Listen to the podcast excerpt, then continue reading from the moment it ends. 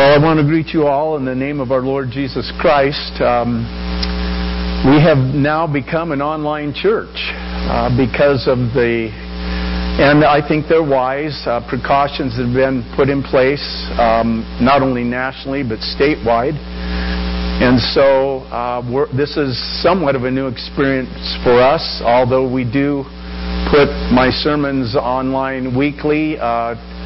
To have the whole church body have to view them that way is, is something new for us. And, and um, we're glad that you've tuned in, that you're going to watch. Um, I would, would like to mention to you that uh, we are working hard to stay in contact with uh, the church family. And just a reminder that if you do have a need and you can't go out or are concerned about going out, please contact the church office and let us know. We, we would be glad to find a way to help you. Um, these are unprecedented times in our country. And because of that, it's taking unprecedented measures. And I would encourage all of you to abide by those measures. I know that, you know, the hand washing and, and covering your face when you cough or sneeze with your arm or tissue and the social distancing and all of that are important steps for us to take uh, to stay indoors as much as possible so that we do limit our contact with others. I would encourage all of you to abide by those recommendations. Um, to my knowledge, we have not heard of a case of coronavirus in Longmont to this point, and we would really like to keep it that way. So uh, be careful, uh, be safe, and we'll continue to do church service this way. Um, for the foreseeable future until um, they lift some of those restrictions or we're over that peak in the coronavirus and we have started down the other side and they think it's safe for us to, to congregate together again. I want to open uh, with a word of prayer. Father, we come to you today. We're thankful that you are an awesome God of awesome power. And we're certainly grateful for those in our state and, and national governments who um, are giving us leadership and direction at this point. We're thankful for all the people who work in the medical community who are treating those who are dealing with the coronavirus right now. We thank you for those who are doing research to find vaccines and treatment um, to uh, not only inoculate people against this disease, but also to treat those who are already sick. Um, and Father, we pray your blessing upon them. We pray for wisdom and guidance. We pray for those who are living in fear because of this. Um, Father, we know there, there are a lot of people out there who um, they're, they're burdened with worry. Some have panicked. Uh, we've seen the, the panic buying in, in the stores that's indicative of, of, I think, the mental, uh, emotional state that a lot of people find themselves in. And my prayer is, is that the Church of Jesus Christ, and in particular the Longmont Church of the Nazarene, would truly be the church in these days. And when we have an opportunity, that we would be a calming influence. We would bring peace and hope into a situation. And Father, we know that we can do that because of your presence and power in us. In fact, even as we've mentioned those who were giving us leadership and those who are doing research and those who are caring for us, we know ultimately, Lord God, that our trust is in you. You are the one that we're depending upon. And I believe there is no better place for us to put our trust than in the hands of God. Father, bless those who are um, listening to this message. Bless the, the church family. Um, keep us safe. Keep us encouraged. Help us to stay in touch with one another. Um, we, we, we still need that fellowship that's so much a part of the body of Christ. May we be faithful uh, to check up and to call and to do whatever we can to maintain those bonds of fellowship. Thank you, Father, today for the truth of Scripture. And, and we're going to look today at a, at a story that for many is a, a familiar one But I pray, Father, that there might be new lessons for us in this passage of Scripture today. We give you praise and honor and glory. We know, Lord God, that it's in life's darkest times that you seem to do your greatest work. These are, these are days, I believe, of wonderful opportunity for the G- Church of Jesus Christ. And Father, help us to be in tune with your Spirit and obedient to your voice so that you can use us in whatever way possible to make a difference in a world that is um, struggling at this point. And we ask all of these things in the strong name of Jesus. Amen. I want to share with you today from Luke chapter 19, verses 1 through 10. The series that I've been preaching through um, uh, has to do with the, the, the, difference Jesus made in people's lives when he came on the scene. And Zacchaeus is certainly one of those people. That's who that this passage of Scripture is about today. Cha- uh, Luke chapter 19, verse 1. Jesus entered Jericho and was passing through. A man was there by the name of Zacchaeus. He was a chief tax collector and was wealthy. He wanted to see who Jesus was, but being a short man, he could not because of the crowd. So he ran ahead and climbed a sycamore fig tree to see him since Jesus was coming that way. When Jesus reached the spot, he looked up and said to him, Zacchaeus, come down immediately. I must stay at your house today. So he came down at once and welcomed him gladly. All the people saw this and began to mutter, he has gone to be the guest of a sinner. But Zacchaeus stood up and said to the Lord, Look, Lord, here and now I give half of my possessions to the poor, and if I have cheated anybody out of anything, I will pay back four times the amount. Jesus said to him, Today salvation has come to this house, because this man too is the son of Abraham. For the Son of Man came to seek and to save what was lost. There's a story of a fitness center which was offering $1,000 to anyone who could demonstrate that they were stronger than the owner of the place. Here's how it worked. This muscle man would squeeze a lemon until all the juice ran into a glass and then hand the lemon to the next challenger. Anyone who could squeeze just one more drop of juice out of that lemon would win the thousand dollars. Many people tried over time weightlifters, construction workers, professional wrestlers. Nobody could do it. One day, a short, skinny guy came in and signed up for the contest. After the laughter died down, the owner grabbed a lemon and squeezed away. Then he hand, handed the wrinkled remains to the little man.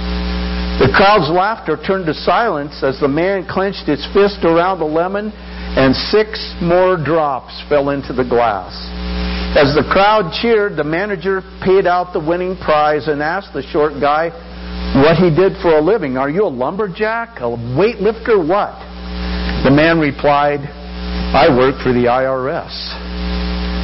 Now, as we look at Luke 19, we see that Jesus is passing through Jericho on his final trip to Jerusalem and comes in contact with Zacchaeus, a very wealthy government tax man, an IRS agent of his day, from the top rung of the economic ladder. And this story really, at heart, is about two main characters. The first is Zacchaeus the seeker. Remember the song that many of us learned in Sunday school? Zacchaeus was a wee little man, and a wee little man was he. He climbed up in a sycamore tree for the Lord he wanted to see. And as the Savior passed that way, he looked up in the tree and he said, Zacchaeus, you come down, for I'm going to your house today. For I'm going to your house today. In, in verse 2 of our text, we see that Zacchaeus was a man of some prominence. His name in Hebrew actually means pure and righteous, but he was not thought of as being anywhere close to righteous because of the job he had. As a tax collector, he worked for Rome, and he was considered to be a traitor by the Jewish people.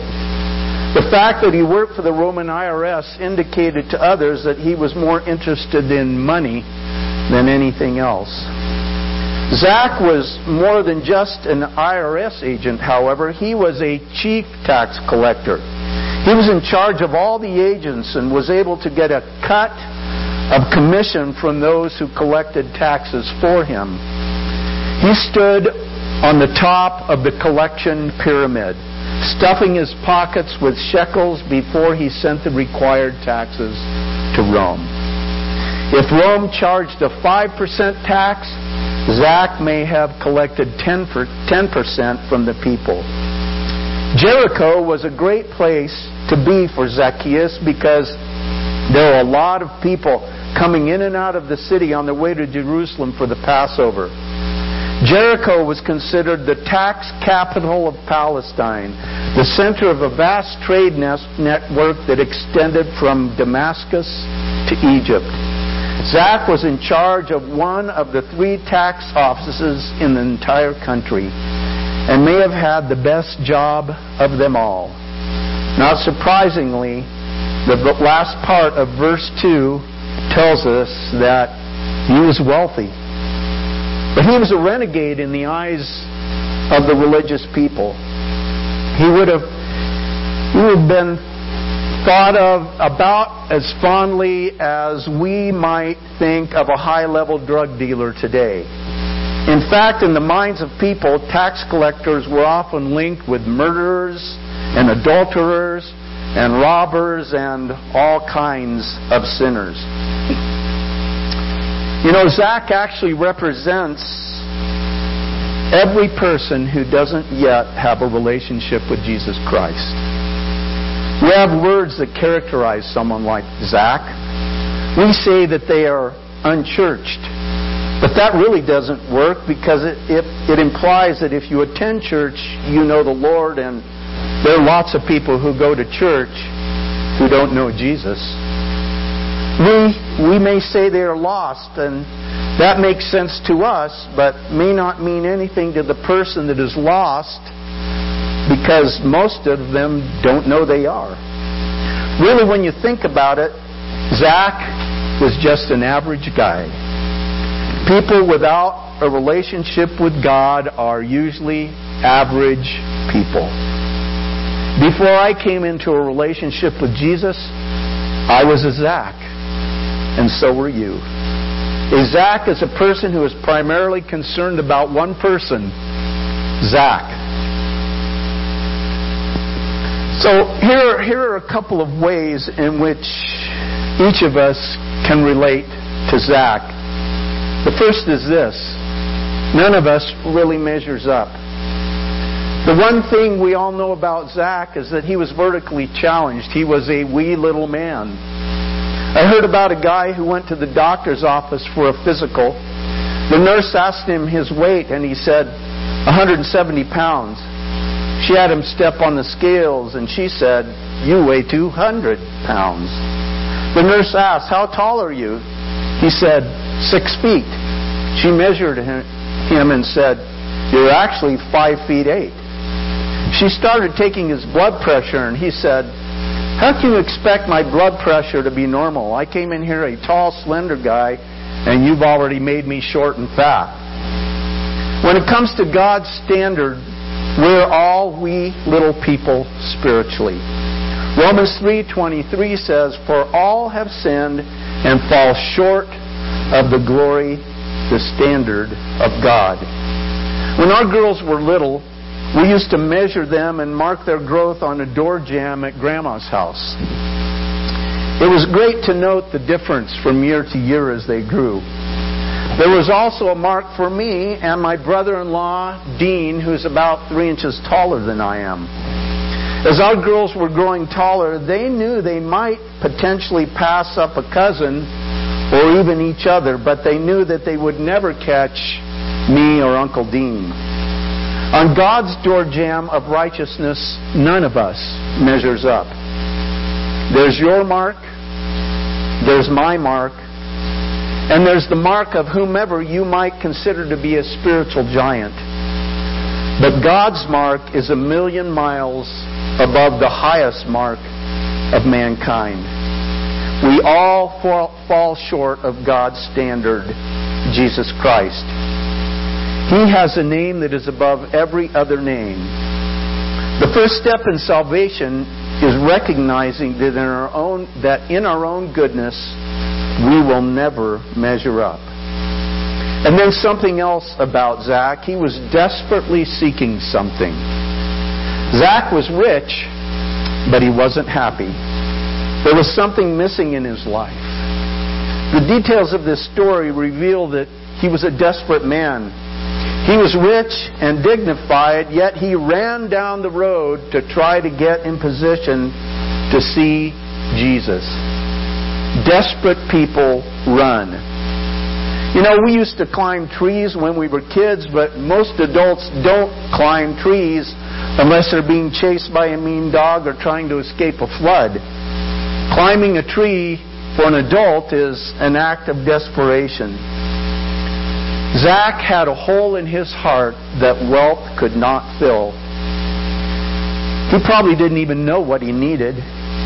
He just knew he desperately needed something. When he heard Jesus was in town, he was hoping Jesus might have the solution to his problem. He didn't know it, but he was looking for God.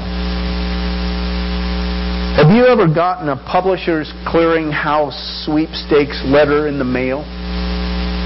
They use their sweepstakes to entice consumers to, sus- to subscribe to magazines they represent. They used to write letters making it sound like you were one of a few finalists el- eligible to win millions of dollars.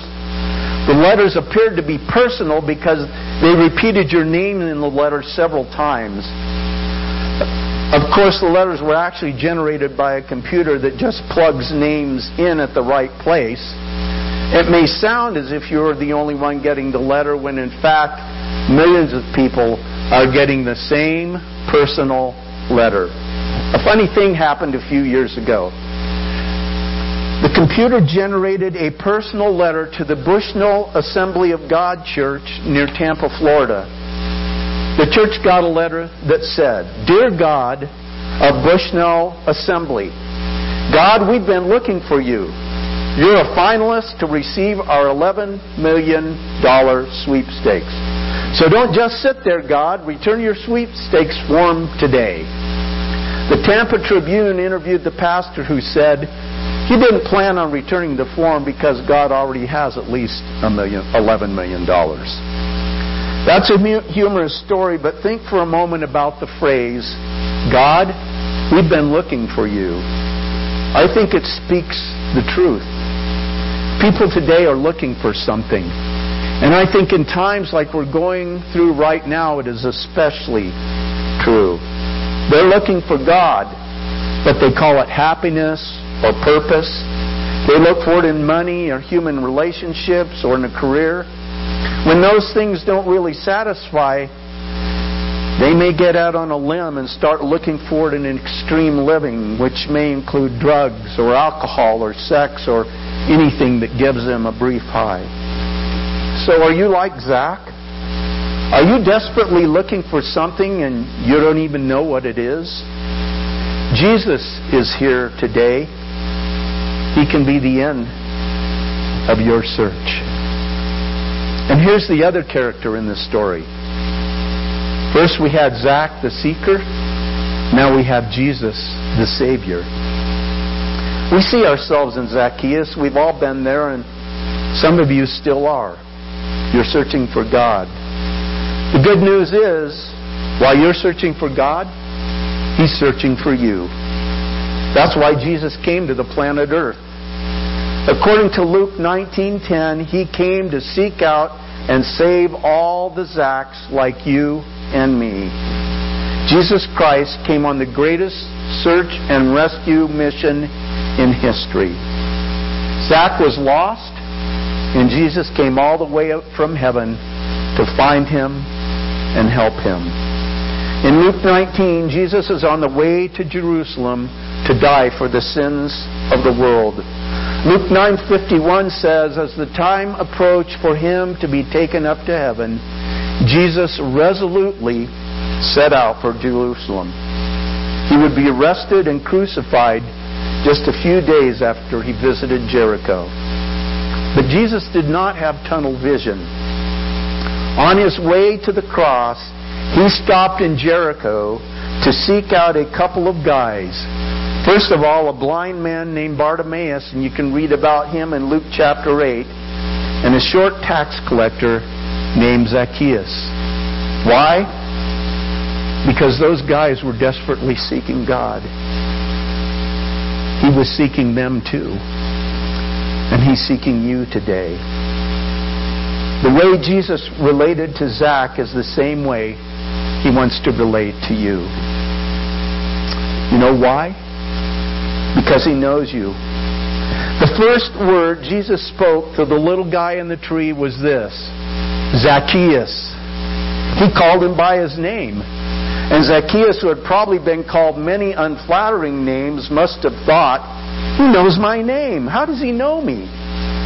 Jesus knew his name for the same reason he knows your name because he is God. He knows everybody's name. Don't you like it when somebody calls you by your name? You know, I try to put, remember to put on my name tag every Sunday morning. But you don't have to wear a name tag for God. He already knows your name. God said in Isaiah chapter 43, verse 1, Fear not, for I have redeemed you. I have called you by name. You are mine. You may think you are all alone in this world and nobody knows you and nobody cares, but there's a loving God who created the universe and He knows your name. And then Jesus knows that you need a relationship. He knew that Zach needed a relationship. After Jesus called his name, he beckoned Zach to come down from the tree. In the song I learned about Zacchaeus, we would point our finger and shake it like an angry school teacher and say, Zacchaeus, you come down. But I believe Jesus spoke those words in love and tender compassion. I'm certain many of the citizens of Jericho expected Jesus to deliver a withering rebuke of this mean little tax collector. Can't you hear them as they whisper to each other, Oh boy, Zach is finally going to get what he deserves. This righteous teacher will let him have it with both barrels. And Jesus would have been telling the truth if he had said, Zach, you're a dirty, rotten sinner. Repent, repent, repent. You better pay back all the money you've stolen from these people. If you don't, God is going to get you good. But Jesus didn't come into the world to condemn sinners. He came to save them. He, he knew Zacchaeus needed to know that he could have a personal relationship with Jesus. Instead of condemning Zach, he said, Let's go to your house. At that point, the religious crowd turned against Jesus and criticized him for spending time with a sinner like Zach. So, what do you think they did at Zach's house? Maybe Jesus said, Sit here and I'm going to preach a sermon to you on the sin of stealing money. Well, stealing money is a sin. But the Bible says Jesus went to Zach's house to eat with him. You can picture him. Jesus and Zach sitting around a low table, sipping maybe some of the juice of the vine and enjoying the, the foods that were brought before them. At some point, Jesus says, Zach, tell me about your job. And before he knows it, Zach pours out his heart to Jesus confessing how he'd been stealing from the people. And before the conversation was over, Zach was a changed man. Some of you know that what you're doing is wrong. And I'm not here today to point my finger at you and say, sinner, sinner, sinner. I'm here to introduce you to Jesus. Sure, you need to make some changes. Zach did. But you don't have the power to make those changes on your own. But when Jesus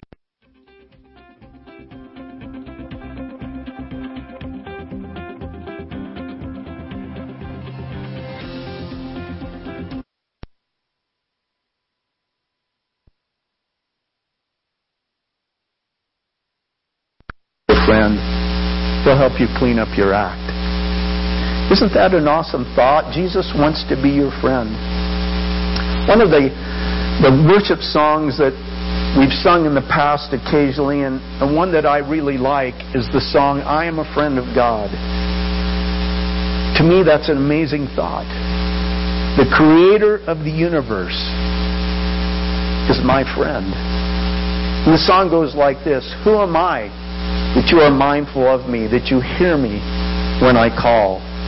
Is it true that you are thinking of me? How you love me. It's amazing. I am a friend of God. I am a friend of God. I am a friend of God. He calls me friend. And then we know, because of who Jesus is, that He sees us not as we are, but as who we can become. That's what he saw in Zacchaeus. Everyone else who looked at Zach, they saw a mean, little, dirty, rotten sinner. Remember what Zach's name means? It means pure and righteous. See, Jesus didn't see a crooked little tax collector. He saw a man who could be pure and righteous. He saw a man who could be so generous he would give half of his money away. At the tree, Jesus didn't say, Zach, you're a thief. Now repent and pay back what you owe these people with interest and penalties. Then I'll come to your house and eat with you. Instead, Jesus said, Come on, let's get to know each other. And once you get to know me, you'll see yourself in a different light and you'll want to make some changes. And Jesus says the same to you today. You've made mistakes, there's sin in your life. Jesus is here to lovingly point his finger at you and say, I came to seek you and save you. Come on, let's become friends. After Zach got to know Jesus, he demonstrated that he was a changed man. He paid back everyone four times what he had stolen, and he gave half his money to the poor. You know, it's easy for us to say, Well, I've met Jesus. I'm a Christian. I've been changed. But the proof is in what you do. Has there been a change in the way you think, talk, and live? God will forgive your sin, but sometimes, like Zach, we have to make restitution to others in order to demonstrate that we've been forgiven. It was Albert Schweitzer who said, If you own something that you cannot give away, then you don't own it. It owns you. Zacchaeus' money no longer owned him. I like the picture of the kitten that is looking into a mirror and sees a lion. You need to start seeing yourself as God sees you. Sure, you're a sinner and you don't measure up to God's standard, but Jesus has come to seek and to save you. And when God looks at you today, He sees you in what you can become. No matter what you've done in the past, God sees in you the potential of becoming one of His children. There are two kinds of people watching or listening today. Some of you are like Zach. You're searching for something. You found money and your job can't really fill the void that's in your heart. Jesus is here today, and He knows you, and He loves you. He's calling you by name. He's saying, I want to have a relationship with you. I can see in you the person you can become, and that person is beautiful. So, for the average folks here today, will you come down from your tree and meet Jesus and let him change you? And did you know that God began looking for Zacchaeus long before Zacchaeus started looking for God? God loves you. He came to seek and save you. Zacchaeus experienced Jesus seeking love and saving power.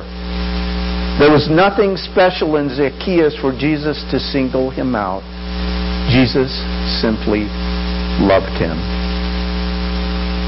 God could change Zacchaeus. He can change you. He made you in the first place. He knows you. When Zacchaeus